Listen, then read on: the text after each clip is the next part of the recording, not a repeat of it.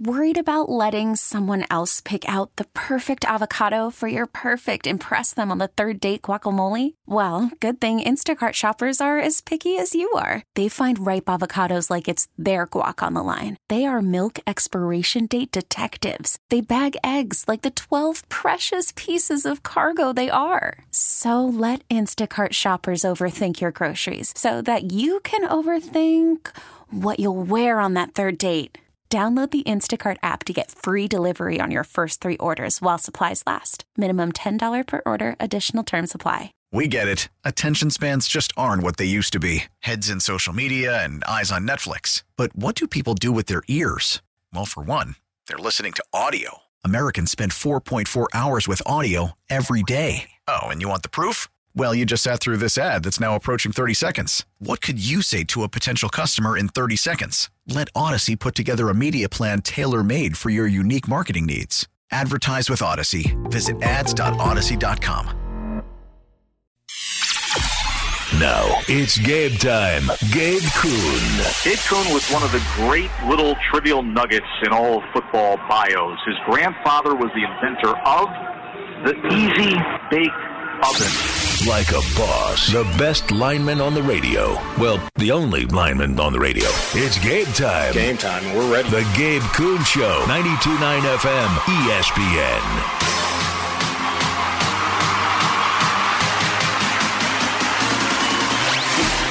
Welcome in Wednesday, July 19, 2023. It's time for the Gabe Kuhn Show. I am your host, Gabe Kuhn on Twitter at G underscore Kuhn71, former Memphis Tiger offensive lineman. I am alongside the executive producer of the show, of the Gabe Kuhn Show. That would be Connor Dunning on Twitter at CDunning929. Connor, um, how did you uh, brave the elements last night? I know you sent me a picture. I feel. Uh, feel bad. You did have a you had a branch that fell through the roof. You're gonna have We- to get some roofing professionals. We out. got uh, my man Jake Kraft coming out later tonight. out. He's gonna he's gonna check out the roof. Shout out to Jake. Uh, yeah, we got uh, we got hit last night, man. We didn't make it through unscathed, but to be quite honest, it could have been much much worse. I'm counting my blessings. At the end of the day, Of course. Uh, I'll take it. It was a, it was a smaller branch, but it still broke through. It, Same it way. certainly broke Yeah. through. The giant branch uh, barely missed the house, and if that happened, Did you did you keep power? Sheesh. Uh, we did. I uh, I think that we are one of the places that lost power so frequently that they probably fixed it I, well, us. So. I am I'm a frequent loser of power, and I lost power. I didn't even I, you know I live very close to the station. yeah, we both do. Left by the time I got home, it was already out. Well- Frustrating as hell, man. Two hundred thousand customers without power. Don't get me going, Gabe. I've never cussed on air, I don't but want. if you get me I'm, going, I'm, I'm gonna, get cuss. going. I'm not gonna get going too hard. Um, but there's got to be a damn better way. Yes. There's got to be It's better silly. things to spend our money on. We have to try to get something. Uh, The infrastructure in this city has to be better, and it starts with MLGW. I, it's when we look at their their their tree trimming and what they have not been able to meet over the past decade plus in tree trimming just going out and cutting down loose branches so this doesn't happen consistently. But if you're without power, I I'm sorry. I'm sorry. I was one as well. It's it's frustrating as hell. There's got to be a better way forward. And sometimes I saw John Martin put this out there. It feels uninhabitable. I had to I had to get gas yesterday. The first 3 gas stations I went to around the house were without power so I couldn't fill up with gas. Fourth, finally got it. Then I had to go get food because you know our our, our stove is not going to work. We don't have we don't have gas. So I went to four restaurants around our area. Finally went to a fifth at Huey's and got got me and my fiance a, a burger. So four gas stations, five different locations to go get food before I could get gas and get food. Yeah, That's insane. It's a it's a really bad situation. insane. And you know, I have seen a lot of people out there weirdly holding water for MLGW, or they're throwing out straw man arguments. And here's the thing: we are citizens of this city. We have lived here for a very long time. We pay our taxes. We pay our MLGW bill every single month. The fact that it goes out every single time it rains, This it's was the- not. it's not this just. was this was a thunderstorm and windstorm. I understand. Eighth eighth worst outage in MLGW recorded history. I understand that, that those winds were 60 to 70 miles an hour. Understood. even but when a dog farts around a generator, the power still goes out. So it's sneezes. not it's not just when it's 60 to 7, 70 mile an hour winds. It's every single time it rains, Yes, every I- single time it's windy. I have lost power when it was sunny and 75 out because the wind was a little was a little bit crazy. It's ridiculous at this point. And the people that are out there on Twitter, on social media doing the whole like, water, well, yeah. what about the funds? What about this? What about this? What about the the, the trucks that have gotten robbed? Those are such red herring straw man arguments. Yes, so we should you. just rot. So we should Yeah. just not do anything to improve our city because we shouldn't- this is it is what it And- is. and- this is what it's going to be. and- it's going to be hard to do. so we shouldn't do it. It's, Shut up. it's usually telling folks to not feel It's a certain ridiculous. type of way to feel annoyed by the current situation. You should be annoyed by the current situation. It's it's brutal. It's brutal. And I'm going to use my voice to be able to tell you that. I know everybody probably, a lot of people share that sentiment. But yeah, those red herring, straw man arguments that have been thrown out there, I don't, I don't pay much attention to them. Um, I did get lucky though. I have a, uh, went to a wedding last weekend. I was a groomsman in, and I am about a block away from their house. They're on, they're on their honeymoon. So I ended up finding a, finding a, a place to stay with some power and some AC. That's nice. That was nice. I But hope everybody I do else is give braving a, the elements. A though. quick shout out though to Chelsea Chandler because MLGW tried to come out last night and be like, "This was a sudden storm." No, it wasn't. We knew about the storm. It's doing the whole "this is a sudden," we didn't see it coming. All of this stuff. What's bothering me is that they they always brag about or they try to send out that they have hired all of these crews to do the tree trimming and do all these fixes. Why why don't we do it before the storms hit? Yep. Why are we doing all of this after the damage has been, been done? there is years and years worth of statistics that tell us that MLGW has not gone about their tree trimming the way they're supposed to. They have not met their goal in 10 to 15 years plus. That's bad. They should meet the goal every year, but they don't. And if you're frustrated, you should be frustrated. But I'll, I'll move off of that three hours of talk on the way, courtesy of 92.9 FM, ESPN, and yours truly. We're going to hop into overreaction, not an overreaction, have some SEC Media Days discussion, some Memphis football discussion, some Grizzlies discussion to get to on the show today. Pac 12 media rights are not going to be announced at Pac 12 Media Day this Friday. So when are they going to be announced? I'll uh, I'll tell you. The situation is bleak, but there is an explanation. There is an explanation, and I'll try to give that to you. Uh, Atlanta Journal Constitution. Have you seen this stuff, Connor? We talked about the Atlanta Journal Constitution and the University of Georgia Athletic Association trying to get a retraction of a story they wrote about uh, you know abuse of women and violence with women. It has gotten retracted, and the the investigative reporter who's been with the Atlanta Journal Constitution for 25 years has been fired for crossing Kirby Smart in Georgia. Very interesting story. We'll try to break that down on the show today. As far as guests are concerned, Jeff Calkins in his normal time slot at 5 o'clock. Ty Richardson, who's live on the ground, boots on the ground in Nashville for SEC Media Days, Nick Saban Day. Um, he's from ESPN Arkansas. Had him on very sh- briefly last week. We're going to get an extended talk with him at 6 o'clock about what he has seen, what he has been able to see this week so far. Only one more day of SEC Media Days. And then the Blitz, of course, at 6.30.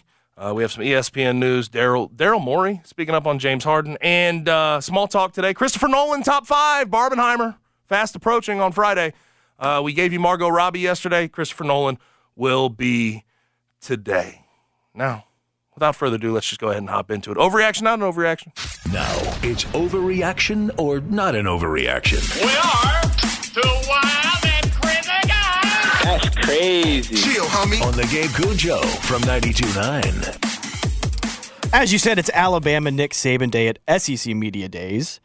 We do know that LSU is coming off an SEC West title, but my question to you is Alabama will retake the crown this year. Overreaction or not an overreaction? Um, overreaction. Uh, it's crazy to think that I am here and to a certain extent doubting Nick Saban. I'll get to that in a moment. But Saban made an adjustment this offseason. They didn't win last year. They lost really close games, and they didn't make the SEC title game. The adjustment was let me go hire Tommy Rees from Notre Dame, try to run the ball a little more. Let me hire Kevin Steele, who was at Auburn previously, who had some good defenses. He spent a year last year at Miami that was not so great, but he's a good defensive coordinator, been around the block several times in the SEC. I'm going to start with the least of the problem areas. I think defense will be fine ultimately. Um, defensively, they have so many guys still. Uh, you talk about Malachi Moore Uh, he, he had a really good freshman year, was not able to really uh, get things going the past two years, but he's back, back healthy, comfortable. Uh, the secondary should be really, really good. Terrion Arnold's still there. Uh, they, they're just loaded in the secondary. Jaheim Oatis is solid up front. You still have Chris Braswell, and you have um, certain guys there around the edges that, that can really go make something happen without without a, a Will Anderson being there. Dallas Turner is, is a guy who ultimately will be an NFL draft pick, relatively high, is my guess. So ultimately, I think they'll be fine. I have more questions about the other side of the ball, but Kevin Steele is back in his comfort zone. He was at Auburn from 2016 to 2020. And if you'll remember, his first two years, as far as scoring defense was concerned, he was seventh in year one, 11th in year two. But even though I feel pretty confident about what that defense will be, I think it's reasonable to feel differently. When you look at Kevin Steele and his full body of work the past, you know, five to seven years, those numbers fell off after the first two years at Auburn. He went 14th in scoring defense, 17th in scoring defense, 38 in his final year in scoring defense at Auburn. Then had some issues there at Tennessee. He was interim uh, interim head coach, and then at Miami last season, when in the ACC you thought Miami would run it, we saw that that was not the case. 69th in scoring defense last year at Miami. There is a real fair level of skepticism, even on the defensive side of the ball, that's fair to have. But my assumption is ultimately you have a lot of experienced talent, you have an experienced coordinator, it'll all work out. It is strange, though, to see all of the conversations last year about Pete Golding as the defensive coordinator and how bad they were. They couldn't keep up with the Tennessee wide receivers. They were still a top 20 unit in scoring defense. And now you bring in Kevin Steele, who was actively better or actively worse the past few years. And we'll see how it works. I do think it'll be fine, though. Um, I can't even say that remotely about this offense, though, right? Tommy Rees takes over at age 31. Not a lot of experience. He just got done with college football, guys. Was he fine at Notre Dame? He's fine. Wasn't great, but he's 31 years old. And then we look at the quarterback situation. Jalen Milroe turned the ball over five times and not a lot of time last year, and not a lot of games that he played. Ty Simpson has never played a a a it never started in college. Tyler Buchner they brought in because neither of those guys were giving them what they want in spring. We look at this run for Alabama that they've had on quarterbacks Jalen Hurts, then Tua, then Mac Jones, then Bryce Young. They have not had to worry about this for a long time, and they're worrying about it. And let's talk about the weapons. Wide receivers, they're hinging on a JUCO recruit. Granted, he was the number one JUCO recruit at wide receiver, Malik Benson, but he has never played a D1 snap, much less SEC ball. He's been at Hutchinson Community College. And then you have Ja'Corey Brooks. Ja'Corey Brooks is a solid receiver, caught for about 700 yards last year, uh, eight touchdowns. But in the end of the day, I remember two years ago, he was still young at that point, so uh, we, we have to have a qualifier. I remember two years ago when Jameson Williams got hurt, Ja'Corey Brooks couldn't step up in the national championship. He couldn't make it happen. He has not shown wide receiver one ability. Now, guys like Kobe Prentice could come along. There's there's some guys down the down the list that could make something happen. But are you trusting it off top? And then you hear people, okay, well, Alabama's trying to go back to the to the age of Nick Saban running things with the guys like Blake Sims and Jake Coker. They don't need all those weapons on the outside and a quarterback. And usually the sentiment is, well, it's okay. Tommy Rees runs the ball, he will pound the rock. Their running back situation, Jase McClellan taking over as a lead back. I've never seen him be a lead back. Justice Haynes is a freshman, true freshman that they're going to try to bring along. Things have to happen, right? You have to make sure you see it before you believe it. And I don't know if I believe it yet. And at the offensive line position, they're replacing left tackle, left guard, and right guard from an offensive line that wasn't by any stretch of the imagination great by their standards. That was not a good offensive line last year. They didn't run the ball all, all that well. Uh, they struggled at times to keep Bryce Young upright. So there's lots of reason for skepticism. And I have that skepticism. I think LSU, if I'm picking, LSU's at the top of the SEC West. But here's the kicker 194 and 27 at Alabama, six national championship uh, uh, all, all time, three national championships in eight years, six appearances in the game in the last eight years. Nick Saban just does it, right? And this is all while dealing with, you know, he had, he had to replace OCDC. This is all while dealing with a revolving door in his career at Alabama of talented coaches. He's had to replace all these guys uh, Jim McElwain, Lane Kiffin, Jeremy Pruitt, Kirby Smart, Mario Cristobal, Billy Napier, Brian Daboll, Steve Sarkisian, Bill O'Brien, Pete. Go- just keep going down the list. He's had to do this before, and it's worked out in his favor. So it's reasonable to think it won't work out, but who in the hell with a reasonable mind is willing to project that? No one is really the answer. That's who. I think LSU will finish at the top of the SEC West, but my confidence level in Alabama not being able to take them off top, it's not all that high. It's not all that high. I, I, I'm very curious how this all works out, but it's it's it's it's a very telling year for Nick Saban in the SEC West. Call from mom. Answer it. Call silenced. Instacart knows nothing gets between you and the game. That's why they make ordering from your couch easy. Stock up today and get all your groceries for the week delivered in as fast as 30 minutes without missing a minute of the game. You have 47 new voicemails. Download the app to get free delivery on your first three orders while supplies last. Minimum $10 per order. Additional terms apply. We get it. Attention spans just aren't what they used to be heads in social media and eyes on Netflix. But what do people do with their ears? Well, for one, they're listening to audio. Americans spend 4.4 hours with audio every day. Oh, and you want the proof? Well, you just sat through this ad that's now approaching 30 seconds. What could you say to a potential customer in 30 seconds? Let Audacy put together a media plan tailor made for your unique marketing needs. Advertise with Audacy. Visit ads.audacy.com. in the latter parts of his career.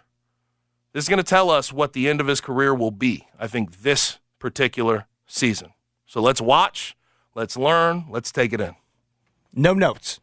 No notes. I hear you. So well let's done. move on then. Well done. Moving on. Staying with college football, though, let's get to some Memphis football. This is going to be the year Ryan Silverfield has a breakthrough. Overreaction or not an overreaction? um, obviously, there's going to be some qualifiers along the way, but overreaction. I, I listen when when you look at the the schedule, it's not hard. It's not. Eh, there should be seven built-in wins, potentially eight. That should be the benchmark. I've talked about that.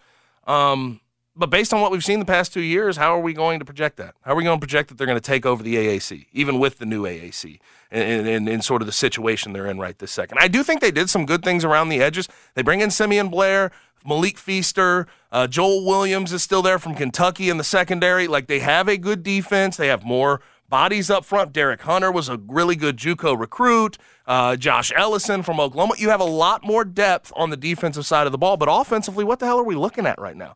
Yes, it helps to have a vet signal caller. It, it, it helps like hell to have a guy like Seth Henigan who's been around the block, was a coach's son. He understands what's expected of him in the offense in particular. But we haven't seen a run game help him.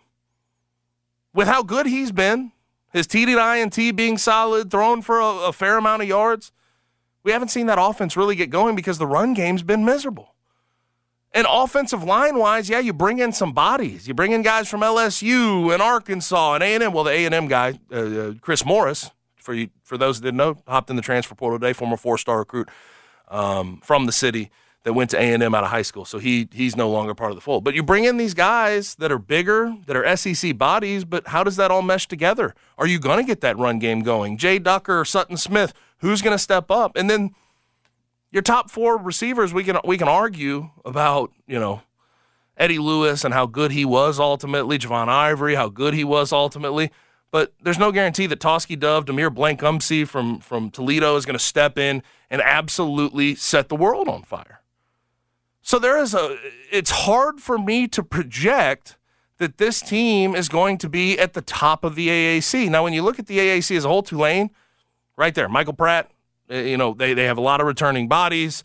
Willie Fritz is still there. Tulane is picked at the top. Then there's that group of UTSA, SMU, and Memphis. Who's going to make it out? I think it's reasonable to believe that the, the Tigers could make it all the way up to third, second, uh, maybe press Tulane at least a tad bit. But I think they're in that second tier group, even in the new conference.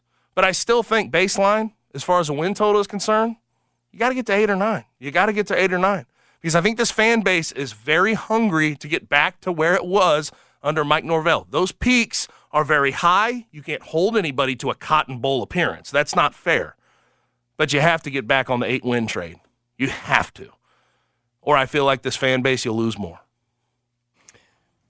I agree with all, everything there. No notes. Okay. No notes. Moving on. Summer League is gone, but we aren't done with Grizzlies discussions. The rotation talking points have revolved around Kenneth Lofton Jr., Jake LaRavia, and David Roddy. With that, there's one guy going relatively undiscussed, and that's Vince Williams. So, my question to you Vince Williams Jr. should be more prominently talked about in Grizzlies rotation discussions. Overreaction or not an overreaction? Um, since you haven't had notes, uh, what, what do you think? Overreaction, not an overreaction? I'm going to say not an overreaction. I agree. I'll I don't think it, I don't think it's an overreaction. I think Vince Williams Jr. Um, in summer league was really impressive, and I tend to agree with people like Jeff and Harrington talking about how if he wasn't injured in those games and he was able to play a full summer league, he would probably be the guy we were talking about most coming out of summer league, other than Kenny Lofton Jr. I think that you know, Jake LaRavia showed signs of improvement. He did only shoot 32% from three, though. I do think that that if you remove the game where he just shot terribly from three, it looks a little bit better when he missed when he was like three for 12. That's a, that's a rough game. That's a rough game. But you know, I was really impressed by by Vince Williams. I really was. Yes. His defense, his three and D potential. He was taking care of the basketball in a lot better way than he did previously. He looked to be playing within himself. That was one of the criticisms of his game is that sometimes he gets a little, uh, you know, squirrely. He gets a little excited on the basketball court, but he really looked within himself and like a, a guy that could contribute to a team. Yes, he he absolutely did. Um, I think when we talk about summer league and guys that could potentially come along, the tired talk, you know, tired wired, tired talk is Kenneth Lofton Jr., Jake LaRavia, and David Roddy. I think the wired talk here is Vince Williams Jr. When you look at what he was able to accomplish, yeah, he had some injuries and he wasn't able to play every game. When he played, they were undefeated, four zero. He affected winning in summer league. Now it's summer league, so like, how much is the is the push to win? How much do people really want to win those games? Are they just trying to prove themselves? He did affect winning. And when you look at his statistics, again, 4 0 when he played in games, fourteen points per game, eight rebounds per game. He's a hell of a rebounding wing. Um, uh, one and a half steals per game. You see the ability to go disrupt. He's a pretty good all on ball defender too, and he gives a lot of energy. Uh, he played 22 minutes per game, and he was 11 for 26 from three, 42.3 percent in summer league. He's 6'6", 205. If you want a wing that can you you could just sort of put in there, play within himself, be comfortable about it, I feel like Vince Williams Jr. is very deserving of a shot. Now he's on a two way, and they don't really ha- hold him very high in the grand scheme of guys they're trying to develop. They hold Jake LaRavia, Ziaire Williams, um, David Roddy way higher. But Vince Williams Jr., of all the things that I learned coming out of Summer League, I learned about him the most. I learned about his makeup. And I feel like this is a guy going into the future. They need to give serious consideration to maybe giving him some run on the big club.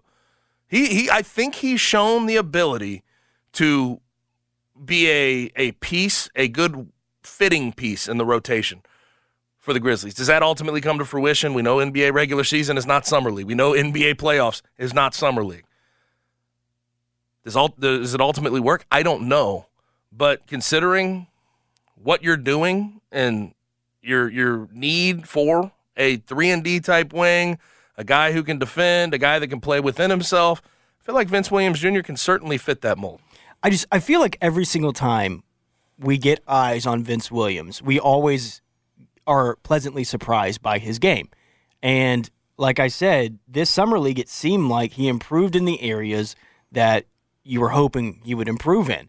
His three-point shooting is really interesting, Yes. man. He I know he only he didn't play very many games for the G League team, but he, you know, 45% from 3 is not that's not nothing. That's not nothing. And then his rebounding ability, his defensive potential, I I feel like they need to take a look at him. And I think one of the best trends of the NBA within the last few years is that these diamonds in the rough from the G League or getting them late in the draft, these guys can have real impacts on an NBA Yes. roster if you give them an opportunity. If you want check marks that you wanted from Vince Williams Jr. out of a second round pick, right? You're not expecting some all some ridiculous offensive uh, explosion from a guy like that. You want him to shoot the three ball relatively well. He did that well in summer league. You want him to give effort and run the floor. He did that really well. So you can check that off. Um, you you want to see a guy who defensively can be disruptive and have good on ball perimeter defense. He checked that box. It's summer league, right? It's summer league, so I don't want to put too much into it, but uh, the amount of boxes he checked for me, game in, game out, the consistency he showed, his willingness to defer and not just put up a million shots a game. He played within himself. I yeah. enjoyed I enjoyed the hell out of it, and I think you know if we're if we're talking about uh, a guy who who has developed in his one year in the G League and uh, has come along, I think Vince Williams Jr. is is is the guy we should be looking at to potentially be a dark horse to get minutes on the club the next two years. Right. To get minutes in that rotation, like real legitimate rotational minutes. We'll we'll see how it how this all ages. Right, it could age poorly, but I, I like what I've seen. That's that, that's what I'll leave it at. I, I think if you look at it this way, a very simple way that you can kind of look at the summer league and Vince Williams Jr. his performance. If you took away the names from all of these guys and you looked at the stat lines, yep. he would have the second best one. Kenny would have Yeah. the first one. He would have the second. I would. You could argue he had the second best summer league of any of the Grizzlies. Yes, but here's the thing: like Kenneth Lofton Jr., you you know what to expect from him. I Yeah. Like, uh, yeah, the stat line's great. You knew going into summer league what you were going to see. For the He most did part. improve in the smaller He, areas. he improved in the smaller areas, but you knew from a stat line perspective what Right. you were going to see. Vince Williams was very unknown, and he showed he displayed he played four games, but the consistency there was it was massive. He impacted winning. He impacted it, no question. Four zero in four games. So Hang just just something just just something to keep an eye on.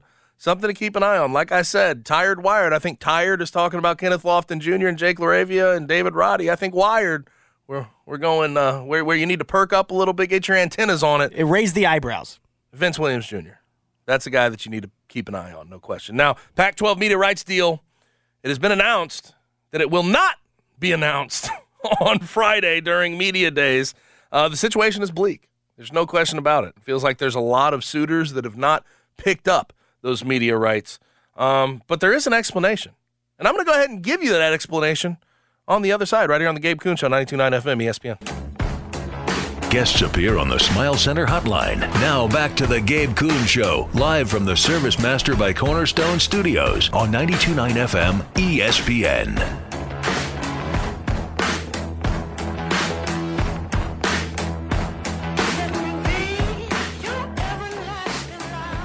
It's Gabe Kuhn Show, 92.9 FM, ESPN. Hope everybody's braving what has happened with the weather, outages. MLGW's put out an update that it will take days to restore power in the city to the 200,000 people that lost power. But if you're at a radio, that means you hear us, and we'll continue to try to distract you to a certain extent um, from what's going on here in Memphis. Now, I mentioned the Pac 12 media rights deal.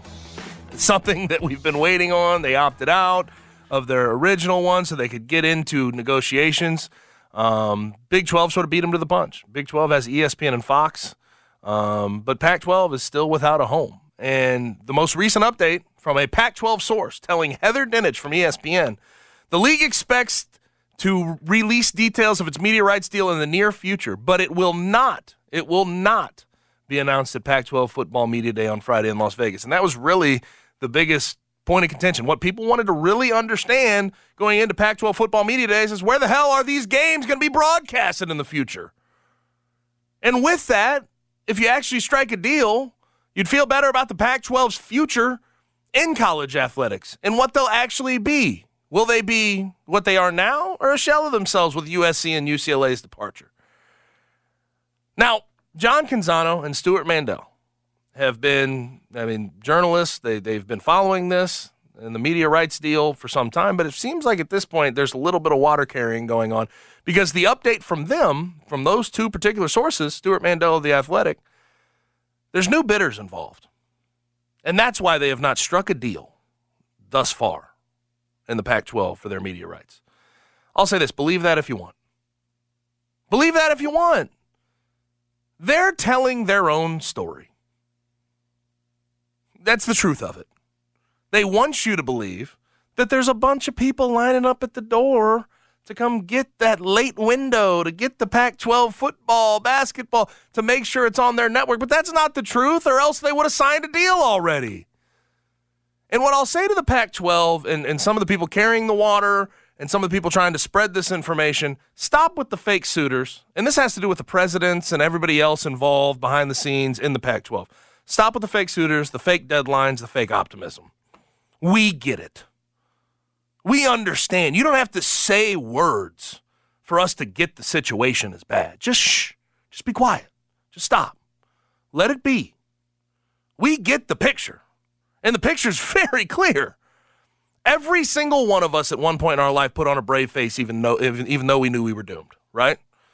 I, I, always bring back to my example 2017. I'm in Houston. It was a big comeback. We ended up winning the, the ball game. But we, ran, we had an inside zone on fourth and one. We weren't running the ball well, and directly to my left, we had an inside zone left. Directly to, directly to my left was uh, was Ed Oliver. I put on a brave face knowing I was doomed in that situation. That's what the Pac 12 is doing right this second. Everyone has a situation in their life that has risen like that. Just swallow that pride, though, if you're the Pac 12, and make the best decisions you can from here. We know it's going badly. It's very clear to see. It's not hard to understand that your situation is bleak. Now, why don't they have one? Why don't they have a media rights deal in the Pac 12 yet? That's what you're asking. First of all, I think that's between George Kliavkoff, their new commissioner, and God himself, why they don't have one. But I think it's a couple of things. One, and this is uh, probably the most obvious for people, that conference from a football revenue standpoint and getting it on TV, it's just not as compelling without UCLA and USC. Those networks see that. It's not as compelling to latch onto. And, the shakiness of those schools, like you have Colorado's, uh, you know, Rick George coming out front and saying, we're going to do what's best for us in the future. There, there's some shakiness there with the schools' presidents. That's keeping them from agreeing to a deal that doesn't rival the Big 12 or that does rival the Big 12.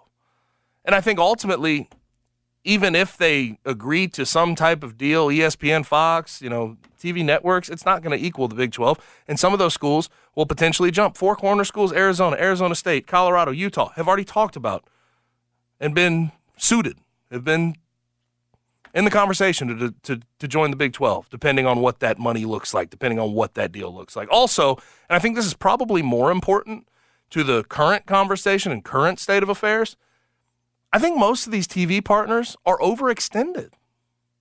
ESPN has the SEC, Big 12, ACC, and at the moment, if you've been paying attention, they're making layoffs. Right? They're trying to cut corners and save a little bit of money along the way. If you look at NBC, they have the Big 10 and Notre Dame and Sunday Night Football for, for NFL. Fox, Big 12, Big 10, CBS, Big 10. So you're left with these small networks or smaller deals with the current networks I just mentioned, or you go streaming.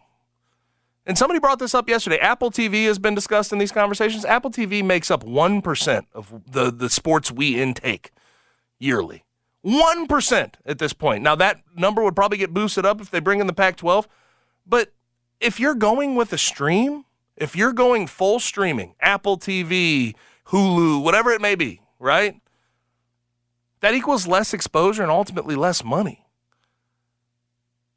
Like, again, going back to the Pac 12 presidents and everybody at the top, George Kliavkoff, you can put on this brave face all you want. You can.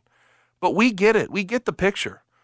So all of the discussions about new bidders and these these suitors that are coming to the table, the deadlines you're setting for the for yourself, the optimism you're trying to put out there in the ether. Stop it. We understand. We understand. Now, this media rights deal, I think at some point will be struck. It won't be big. And I think that will lead to movement. It'll re- lead to realignment. Colorado, Utah, Arizona, whoever it is, they could jump ship. Pac 12's in a bad spot. And it's very clear.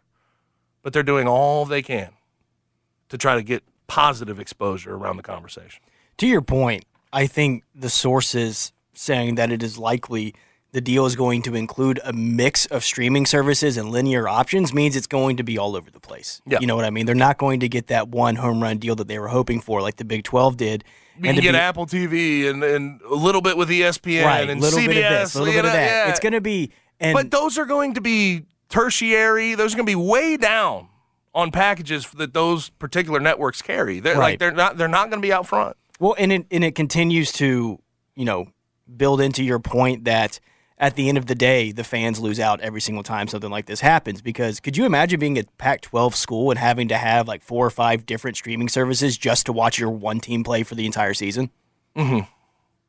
That'd be frustrating. Yeah, it would be. But uh, the the the future, and I, I get why they're trying to you know try to put the the optimism out there because the future of that conference hinges on this deal. But I don't think the deal is going to touch what the Big Twelve just got two point something odd billion. I just don't think it's going to get there. It's a frustrating feeling for those schools, those presidents, and everything else. But we get the picture. Let's just uh, let's stop faking. Let's stop lying to the general public about what's going on. It's very damn clear. Also, yesterday, worth mentioning because San Diego State's been prominently mentioned as a uh, group of five to power five jump, group of five in the Mountain West, jumping into the Pac 12. And they, we know what happened there. They, they had some letters that they gave to the Mountain West saying they were going to withdraw. They didn't withdraw. And now the Mountain West is saying, okay, you didn't withdraw. We'll invite you back in with open arms to a certain extent. San Diego State will be responsible for covering fees that the conference expensed over legal work in that letter exchange uh, with the Mountain West about their possible withdrawal. Now, San Diego State could potentially leave before June 30th, 2024, and they'd have to pay a $34 million exit fee.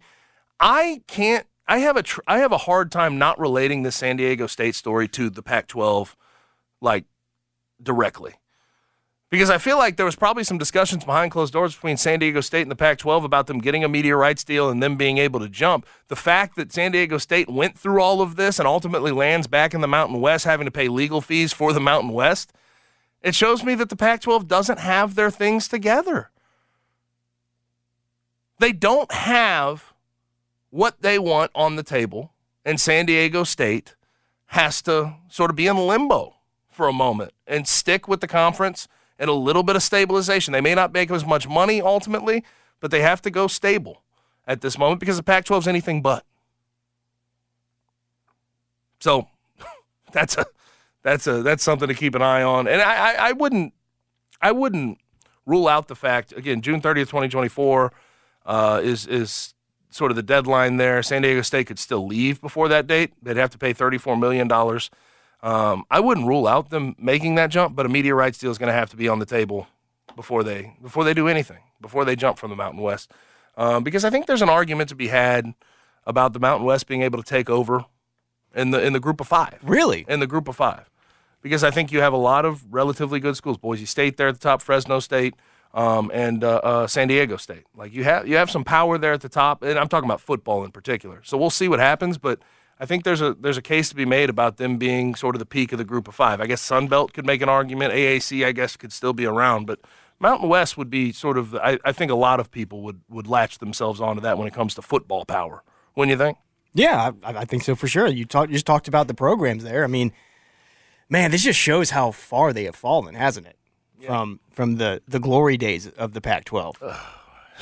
Well, It's in- USC it's and U- USC and UCLA taking out the LA market, it just it murders everything Uh, when it comes to trying to get TV networks on your side. And USC is try, sort of back into you know Lincoln Riley's done a really good job with that. I think Chip Kelly's done a good job with UCLA. They only had one good, one solid year of good outcomes for those programs before they jumped ship and went to the Big Ten. Big Ten made a good decision, I think, ultimately by bringing in the LA market. But the LA market getting lost by the Pac-12 is just such a it, it's a, it could ultimately be a death blow for that conf, for that for that conference altogether, and it seems like it is. Um, now uh, we've talked about this. Atlanta Journal Constitution. University of Georgia Athletic Association demanded a retraction of a story written by Alan Judd, who's a 25 year career uh, reporter, investigative reporter for the Atlanta Journal Constitution. But they demanded retraction of a investigative report from him about the program's handling of sexual abuse allegations. He had 11 guys involved in this. Um, and the Georgia Athletic Association said there wasn't 11 guys involved in this. You don't have all the facts straight. Today, it has been announced that the Atlanta Journal Constitution is going to retract to a certain extent some things about the report that was put out by Alan Judd. They issued corrections to the story that he wrote. And then I think the scariest part of this thing Alan Judd's been fired. He's been fired by the Atlanta Journal Constitution over the, the story he wrote about sexual abuse allegations. Now, if you go and read the story that the Atlanta Journal Constitution put out about this, um, there were 11 cases that he referred to. There was only two confirmed cases in which the athletes were named um, were accurate and newsworthy, according to the Atlanta Journal Constitution. But according to an editor's note attached to the revised version um, of the article published on Wednesday, there was generally, they said they found no instances of fabrications in the story itself. Um, as the university and the athletic association had originally alleged. Um, but the fact that we have Alan Judd picking his fight here with the University of Georgia, they say that, you know, only two of the instances of the 11 were substantiated, but there was no fabrications. Ultimately, him losing his job, that's a scary thought for me. That's a, that's a scary thought, ultimately. A 25 year investigative reporter has been fired over a story he wrote about the University of Georgia and Kirby Smart that they didn't take the right way. Right. It, it's a scary situation, especially when you see a breakdown of what the corrections were. They are absolutely things that needed to be corrected. None of them were fireable offenses, in my opinion. I, you uh, one of the one of the biggest corrections they had to make is there was some splice quote right. where he put the first part of the quote and then spliced it a little bit, got They- the end of the quote, and then, like they he sort of put it all together in the story. That was one of their biggest points of contention, and I, I just don't know if that should rise to the to the that should not rise to a firing of a 25 year investigative reporter that, by the way, has covered uh, numerous investigations. Uh, he exposed slumlords profiting from dangerous apartment complexes in metro Atlanta.